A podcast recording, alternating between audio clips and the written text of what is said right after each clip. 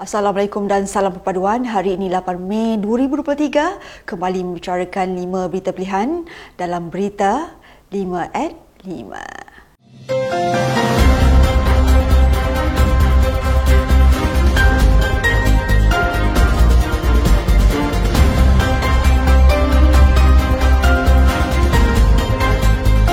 Kerajaan perpaduan mempunyai beberapa formula yang lebih sesuai dengan situasi semasa bagi tujuan pembagian kursi dan perkara itu akan diselesaikan secara dalaman, kata Presiden UMNO Datuk Seri Dr. Ahmad Zaid Hamidi.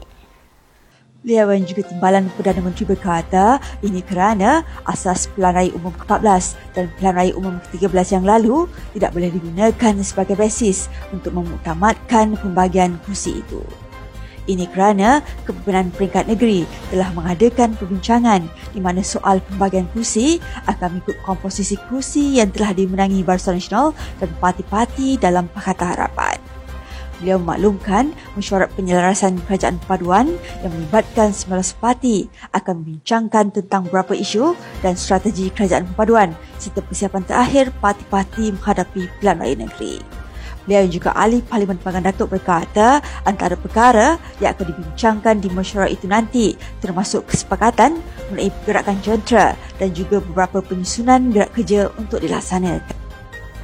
Menteri Besar Perak, Datuk Seri Saarani Muhammad menafikan khabar angin bahawa terdapat ahli Dewan Undangan Negeri di negeri itu yang akan memanfaat parti sekaligus menyebabkan berlakunya peralihan tampuk pentadbiran Julai ini. Dia berkata hal itu tidak masuk akal sama sekali kerana Dewan Undangan Negeri Perak telah meluluskan ekdaman anti lompat parti pada 29 Disember tahun lepas.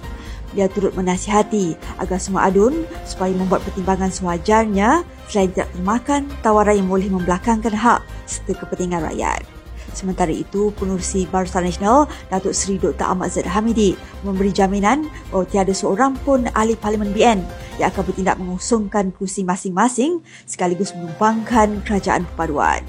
Media sosial sebelum ini heboh melaporkan desas-desus mengenai Setiausaha Agung Perikatan Nasional Datuk Seri Hamzah Zainuddin yang dikatakan telah memiliki jumlah surat akuan bersumpah yang mencukupi untuk mengambil alih jawatan Perdana Menteri. Terdapat juga laporan sebanyak 15 ahli Parlimen BN yang akan meletak jawatan bagi memberi laluan kepada pilihan raya kecil.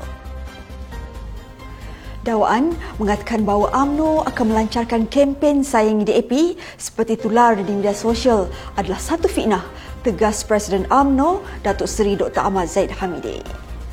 Baru-baru ini tular dakwaan melalui aplikasi WhatsApp sejak beberapa hari lepas bahawa AMNO akan melancarkan satu kempen sayangi DAP yang mana ia diwawarkan secara meluas bagi menarik lebih ramai rakyat menyokong parti tersebut. Bagaimanapun, perkara tersebut telah dinafikan oleh Presiden UMNO, Datuk Seri Dr. Zahid Hamidi yang menyatakan perkara tersebut adalah fitnah dan taktik jahat individu tertentu yang bertujuan untuk menjatuhkan imej UMNO. Terdahulu, media melaporkan tular satu poster digital yang memaklumkan kononnya Ahmad Zaid dan juga timbalan Perdana Menteri akan melancarkan kempen AMNO Sayangi DAP di samping turut menyenaraikan lima objektif kempen itu. Antaranya bagi meyakinkan akar undi AMNO bahawa DAP bukanlah seburuk yang digambarkan sokongan 148 ahli parlimen yang menandatangani perjanjian persefahaman dalam kerajaan perpaduan masih lagi kekal dan utuh kata Ketua Sekretariat Kerajaan Perpaduan Datuk Dr. Ashraf YG Duski.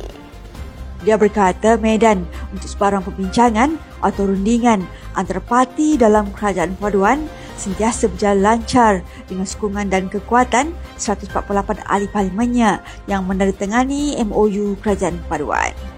Katanya, kerajaan perpaduan bukan melibatkan sebuah parti secara bersendirian, malah semua pihak yang membentuk kerajaan perpaduan itu sentiasa mempunyai ruang untuk berkomunikasi. Mengenai rundingan kursi Dewan Undangan Negeri bagi enam pilihan raya negeri, beliau yang juga setia Usaha Agung UMNO berkata perbincangan amat positif meskipun mengakui terdapat pertanihan kursi di beberapa kawasan. Sebelum ini media tempatan melaporkan ahli Majlis Pimpinan Tertinggi Bersatu Dr. Muhammad Faiz Naaman memberi bayangan berkaitan gerakan bagi menumbangkan kerajaan perpaduan dengan memuat naik angka 126 di Facebook miliknya. Majlis Sekretariat Kerajaan Perpaduan yang bermesyuarat malam tadi telah bersetuju untuk mengadakan konvensyen perpaduan pada 14 Mei ini. Pengurusi Majlis Pimpinan Kerajaan Perpaduan Malaysia iaitu Datuk Seri Anwar Ibrahim berkata tujuan utama mengadakan konvensyen ini adalah untuk terus melaksanakan agenda-agenda rakyat yang lebih berkesan kepada semua kaum dan negeri ini. Beliau berkata ini adalah satu percubaan yang unik dalam sejarah dan mengulangi pada zaman kemerdekaan iaitu almarhum Tuanku Abdul Rahman Putra Al-Haj dan yang kedua oleh Tun Abdul Razak untuk mendapatkan kemufakatan kaum dan wilayah agar menepati prinsip perlembagaan yang telah ditetapkan oleh kerajaan. Sementara itu, Timbalan Perdana Menteri Datuk Seri Dr. Ahmad Zaid Hamidi berkata pada sebelah pagi terdapat konvensyen wanita yang akan dihadiri oleh beliau sendiri manakala konvensyen pemuda pula akan dihadiri oleh Datuk Seri Fadilah Yusof dan di sebelah petang ketua-ketua parti akan berucap dan diakhiri oleh ucapan Perdana Menteri Datuk Seri Anwar Ibrahim. Sekian sahaja daripada saya Adib Ahmad. Jangan lupa temu janji kita Isnin hingga Jumaat jam 5 petang. 5 berita pilihan hanya di Berita 5 at 5. Assalamualaikum dan salam perpaduan.